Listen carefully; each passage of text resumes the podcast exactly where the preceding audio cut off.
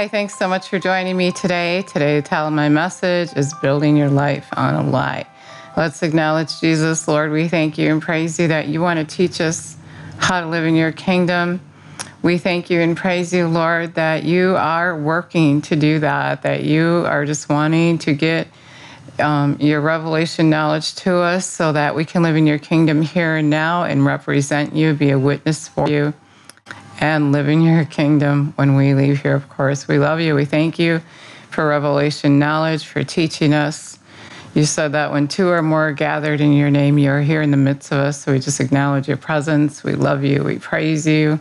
We give you all the glory for all the good that you're doing, want to do, and have done in our life. In Jesus' name, amen. God is so good. I'm so in love, him, love with him. I just love it when he's constantly giving me revelation knowledge.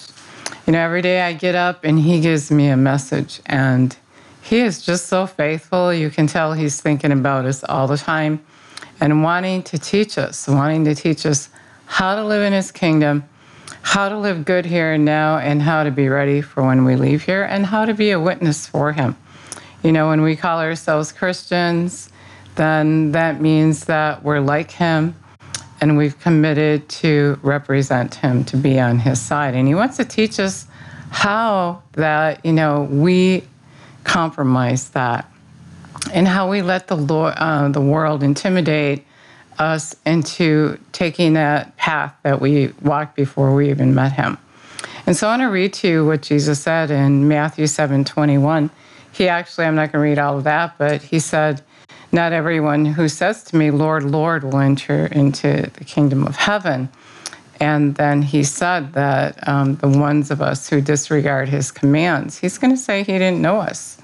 And that's a scary thing. And he wants us to know that ahead of time that when we disregard his command, we're not right with him and we're rejecting him. And on that day, he's going to reject us. So, the part he wanted me to talk about today was um, he said, Many will say to me on that day, Lord, Lord, have we not prophesied in your name and driven out demons in your name and did many mighty works in your name? I will say to them openly and publicly, I never knew you. Depart from me, you who act wickedly, disregarding my commands. And so, in reference to that, he's saying, So everyone who hears these words of mine and acts upon them, obeying them, will be like a sensible, prudent, practical, wise man who built his house on a rock.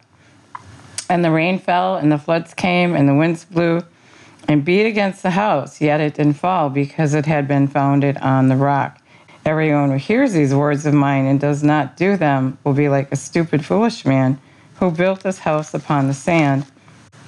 And the rain fell, and the floods came, and the winds blew and beat against the house, and it fell. Great and complete was the fall of it. So, what Jesus is saying to us today is we have to build our life on His truth. On the rock is building our life on the truth. And when we when we start to do that, you know, our intentions are good, but we get intimidated by the world. And you know, when we read up here, he's talking, you know, the people are saying, Lord, Lord, we did this in your name, we did that in your name. And so they're thinking they're right with God. And Jesus is saying, No, if you disregard my commands, you're not right with me. And so that's what happens. You know, we're thinking we're right with God, but we get intimidated by the world's way of doing. The world has a way of doing, and we get intimidated by that because really we don't want to look peculiar. But Jesus said, You're going to look peculiar. When we live by faith, when we live in His kingdom, right here on the earth, we're going to look peculiar to the world but we're not to be intimidated by them. We're to go ahead and look funny. You know, when we, we live by what we don't see, we're obviously going to look weird. We're going to look funny. And um, so that's what it takes. And, you know, so much of the time um, we compromise believing God for something because we look weird and then, you know, we make it better by saying, well, we can't be just asking God to do things and you know that you just can't keep asking him. And we just have all kinds of excuses why we don't receive from him. And really what he's saying is we don't receive from him because we compromise and we are to receive him. It glorifies him. He's pleased when we have faith. Jesus said, when you ask whatever you will and it's done, you glorify the Father, proving to be true disciples of His. So He's excited when you receive from Him. When you start believing, excuse me, when you start believing um, for healing or for new teeth or whatever it is, He's excited because you're living in the kingdom of God. You're living by faith, you're believing something impossible. But then what happens is we're intimidated by the world because they have a way of doing it. And it's too weird of us to believe God. And so we quit and we give up because we're looked down upon actually for believing the impossible. Or we're afraid if something doesn't happen, what will they think of me? And so Jesus is really saying that we're denying him when we don't believe him. And so, whatever you're believing God for, and you're intimidated by what is, by the world, the world's way of doing whatever it is, when you're intimidated by that and you quit and give up, He's not pleased. And we're not glorifying the Father and we're not being a witness. We're not being an attraction to Him, for Him, because we've given up. We're not proving His will is good and perfect, but we're blending in with the world because we want to be accepted. But what's accepted in the world isn't acceptable in the kingdom of God. And you know, we read that the other day. We we discussed that. God was talking to Cain, and he said, "If you do what's acceptable, then everything will go well with you. If you don't, sin is waiting at your door and it wants to rule over you. But you are to rule over sin. We are to rule over the enemy. And Jesus tells us all over the word that, you know, we're going to be intimidated by the world. You know, Peter denied Jesus. And, you know, he didn't want to, he didn't intend to, but he got intimidated by the world by the people in the world who live without God. And, you know, Satan is definitely behind all of that. You know, he doesn't want us to believe God. And if we're Christians, he wants us to compromise thinking we're Christians and we're not. And we just read that. When we disregard God's command, then um, we're really not a Christian. And on that day, Jesus is going to say, I didn't know you you who disregard my command. So we have to be really careful not to live a lie, not to live our lives with our house built upon the sand. Suddenly, at any moment, in a blink of an eye, all that can change and we're going to see the truth. We're going to be seeing that we lived by a lie. I think of the movie The Passion, and I have it in my mind where, where when Jesus finally died, and the thunder happened and the temple cracked in half. They were just shocked. They were devastated. And suddenly at that moment, they knew that they were wrong. They knew where they stood in that moment. And when Jesus comes, we're going to have that same knowing. And you're going to know if you lived your whole life built on a lie, on the sand. And at any moment, at any time, that house is just going to collapse. But if you built your house on the Word of God, if you sought Him, you know, Matthew 7 7 says, Keep on seeking. Jesus said, Keep on seeking, keep on knocking, and that door will be opened unto you. And the revelation of that is to keep on seeking and keep on knocking revelation knowledge, how to live in His kingdom. Keep on seeking God's way of doing and being right. Keep on seeking for information on how to live in his kingdom. And when you do that, you're going to get the revelation knowledge and you're going to be building your house on a rock. But too much of the time, what God wants me to tell you today is that we cave, we quit, and we give up because of the pressure put on us by the world.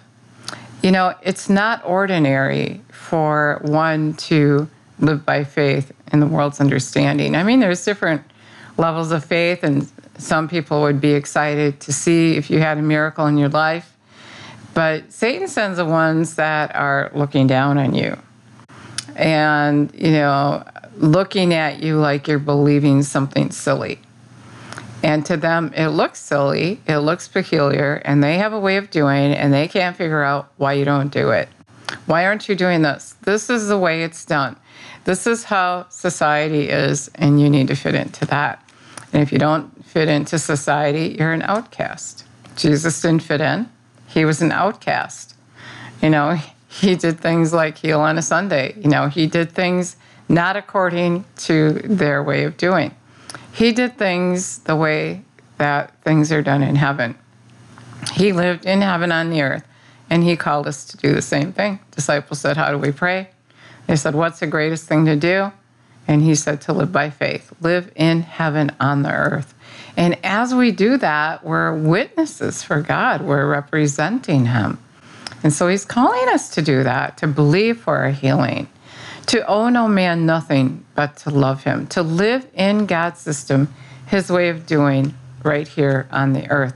I keep thinking of this devotion I read a couple days ago, and I know I shared it already, but you know, it's someone else's um, thing rather than my own. And this woman was believing God for a car. She's living by the word of God, in agreement with the word of God, not to owe any man anything. So she was without a car and she was believing God for a car. And she didn't tell what she was doing meanwhile, but she was saying how it's a necessity to have a car. And I agree with that. It's a necessity to have a car. And so she went five weeks before God actually gave her the car. And um, you know, God, you know, there's so many things to say about that. And God is good and He's always going to come through for you when you trust Him. And that's what He wants you to do. He wants you to get to know Him, apply the Word of God. I always like to, like you apply lotion, apply the Word to your life. Actually be a doer of the Word, and He's going to come through. But the point I wanted to make is she was being pressured by people around her to just do something about her situation, do something. And she said, gee, I wanted to, you know? I mean, let's, go borrow the money and get a car. But then you owe a man something. Then you owe money for that car. And God's best for us is not to owe money for a car, but that He would give us one. And when you don't owe the bank, then you can actually do the thing you were created to do you can actually focus on the gift that's on the inside of you and give it away.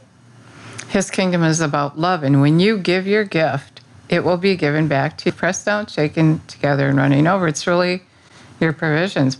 Your provision proverb says that a man's gift will make room for him. So she's living by the word of God, believing, giving her gift and believing God for the car and not fretting, not stressing out. And then God showed up with that car. And that is how we're to live. And when we don't live that way, we look peculiar.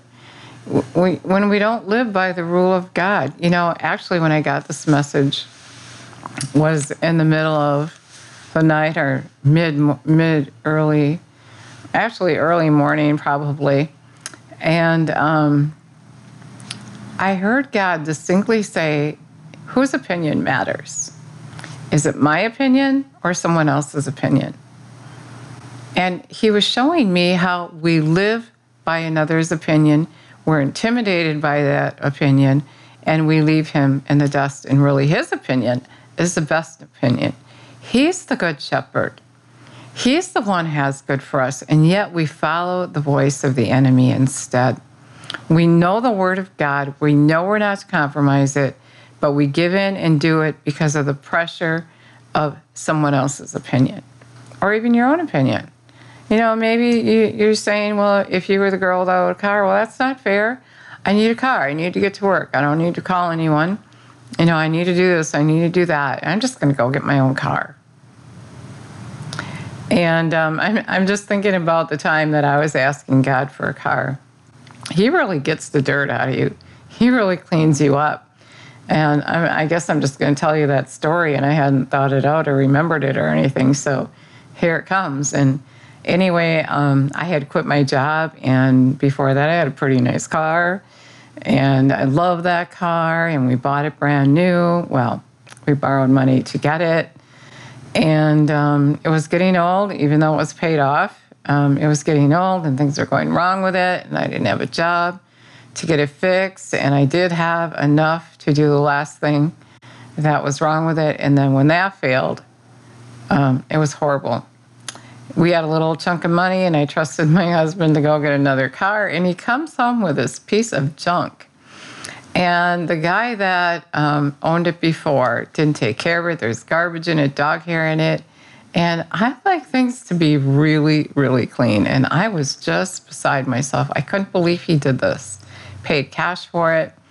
And I don't know if I told him to take it back or whatever. I don't know. But um, so we had this car. And not only that, it was bright blue. I'm just like, and it was actually a Ford Explorer. Same as I had, only mine was sandalwood and it was clean. And we had it, I don't know, probably at least 20 years. And it was in good condition because we kept it in good condition. And this thing was terrible. Anyway, yeah, I was just crying out to God, you know, and and asking him for a nicer, better, newer car because I'm doing this for you. I quit my job. I can't do anything about it. And um, I told him, I felt like he said, first, you have to be okay to drive this blue car. And I did not like what I heard, but I know that he's smarter than I am. And like I told you, he gets the dirt out of you. I mean, he, you know, he gets things out of you, you know, that um, don't bear any fruit. He gets the dead branches out of your life. And really, I kind of felt like he was saying, you're just being a spoiled brat. Clean it up. Clean it up. This is where you're at. And, you know, we're going to move on from here, but first you got to be okay with this blue car. I did not like what I heard, but I did. And the funny part about the story that I guess um, I like to tell is that I wanted it so clean and it's so stunk. And I took it out in the backyard and I doused the whole inside with laundry soap. And, um, and I started dumping hot water all over it. And I don't know if I hooked up the hose to the hot water in the kitchen to get it out there or what I did, but I got hot water and the thing was steaming and there was puddles on the floor and I was trying to hurry up before my husband got home and you know, I made him feel bad about getting that car because all I did is complain about it.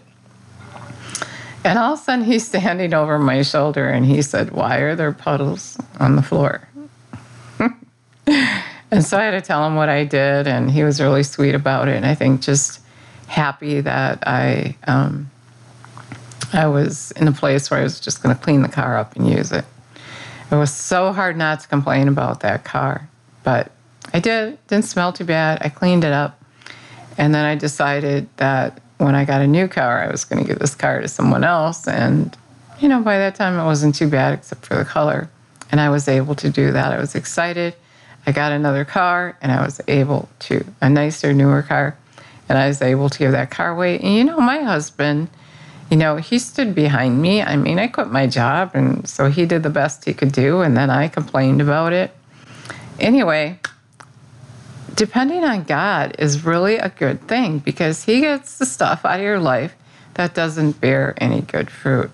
We are to serve and love others, and I learned so much by laying my life down and being peculiar and living by faith and instead of living by the pressure of the world, having to keep up with what other people are doing, living like they're living, having things to be the most important thing. You know, we have gods before God and we don't realize it. And on that day, when we stand before Jesus and everything comes really clear, you know, you're going to see that. I'm glad I knew it ahead of time. And you want to know it ahead of time.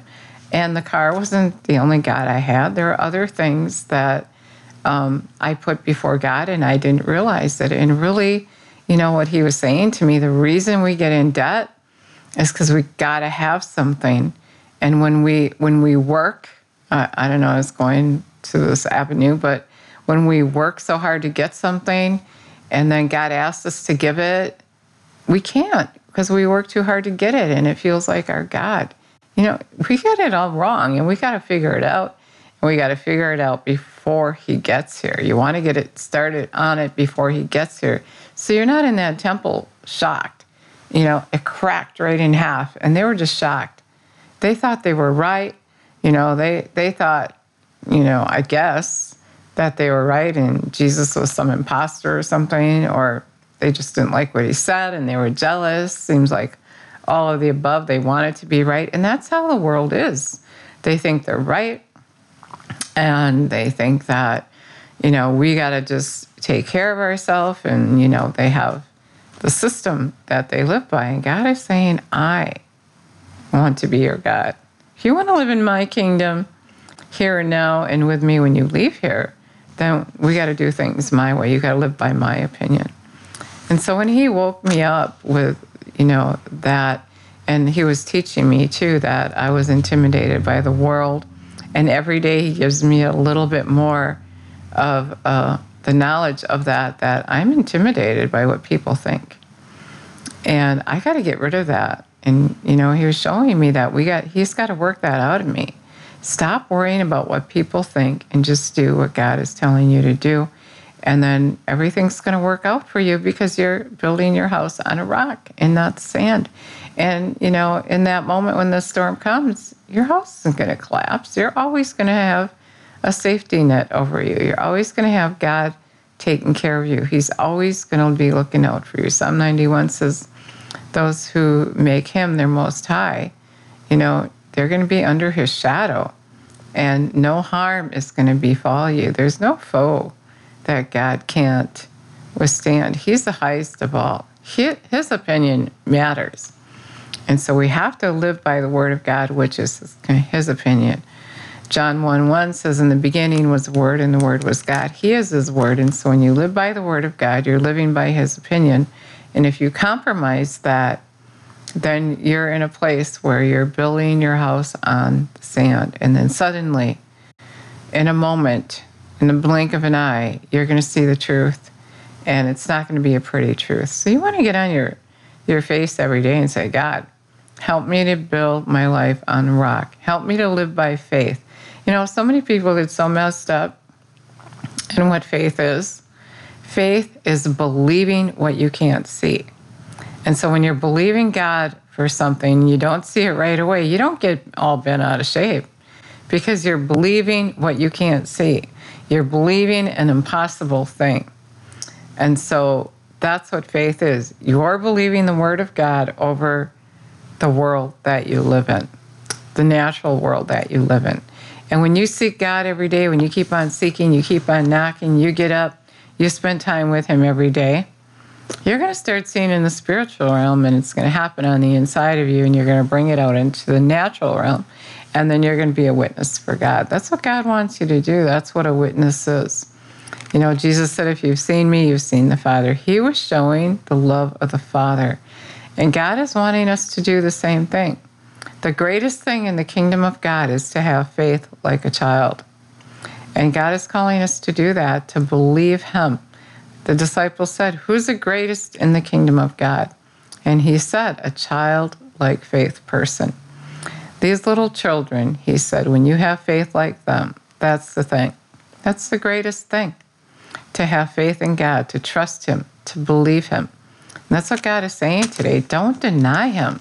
You know, Jesus isn't like just denying people on that day for no reason. They denied him first. We deny him when we live by someone else's opinion other than his. We're just saying, I don't believe you. I'm not going to live in your kingdom. I'm just going to live by what I think or what so and so thinks. And I think the world is right. And I'm just not going to believe what it says in here.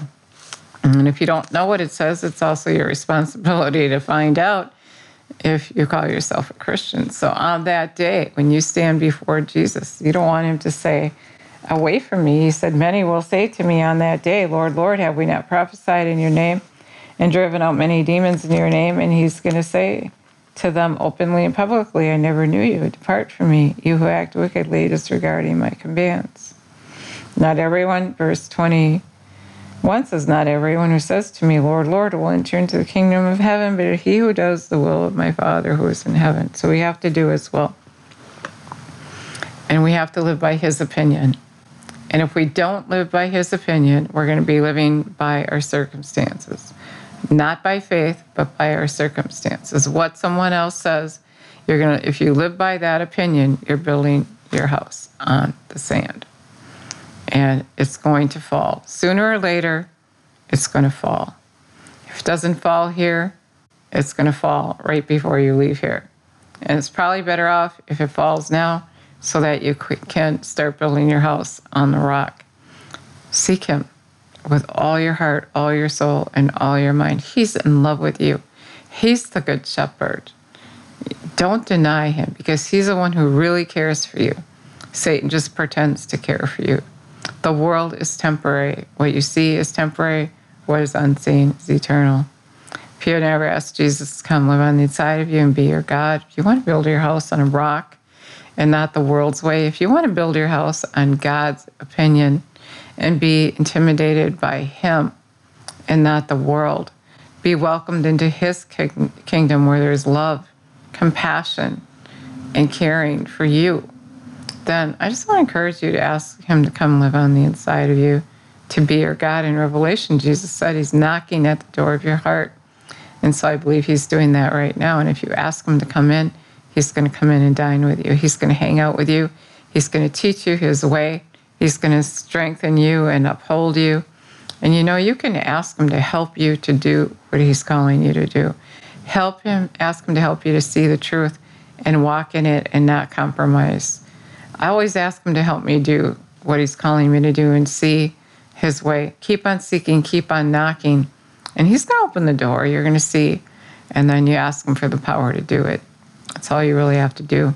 If you never made Him Lord of your life, I'd love to pray with you right now. All you have to do is say, Dear Lord Jesus, come and live on the inside of me, be my God. I thank you and praise you that you gave up your life so that your spirit could come and live on the inside of me. So I receive the Holy Spirit now. I thank you that you shed your blood for me so I can be right with the Father. You bore my sickness, disease, my sorrow, my pain. You want to teach me your way, and I just receive you. I commit to you to live in your kingdom, and I thank you that you'll help me to do that. Help me not to compromise, but be to, to be faithful, to be as faithful to you as you are to me. Help me not to deny you by living a lie, but to see your truth. Love you, praise you, give you all the glory. In Jesus' name, amen. So if you said that prayer, He's come and you meant it to live on the inside of you, and He's going to teach you, and you want Him to correct you, you want Him to grow you up, you want Him to show you the truth. And um, when that happens, the enemy is going to bring pressure on you. Jesus explains that in Mark 4. He's going to come and try to steal that good life from you that God wants to give you. But all you have to do is deny Him, submit to God, resist the enemy, and He'll leave. God is so in love with you.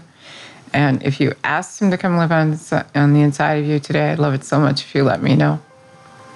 I have contact information at the end of my video. God bless you. Thank you so much for listening.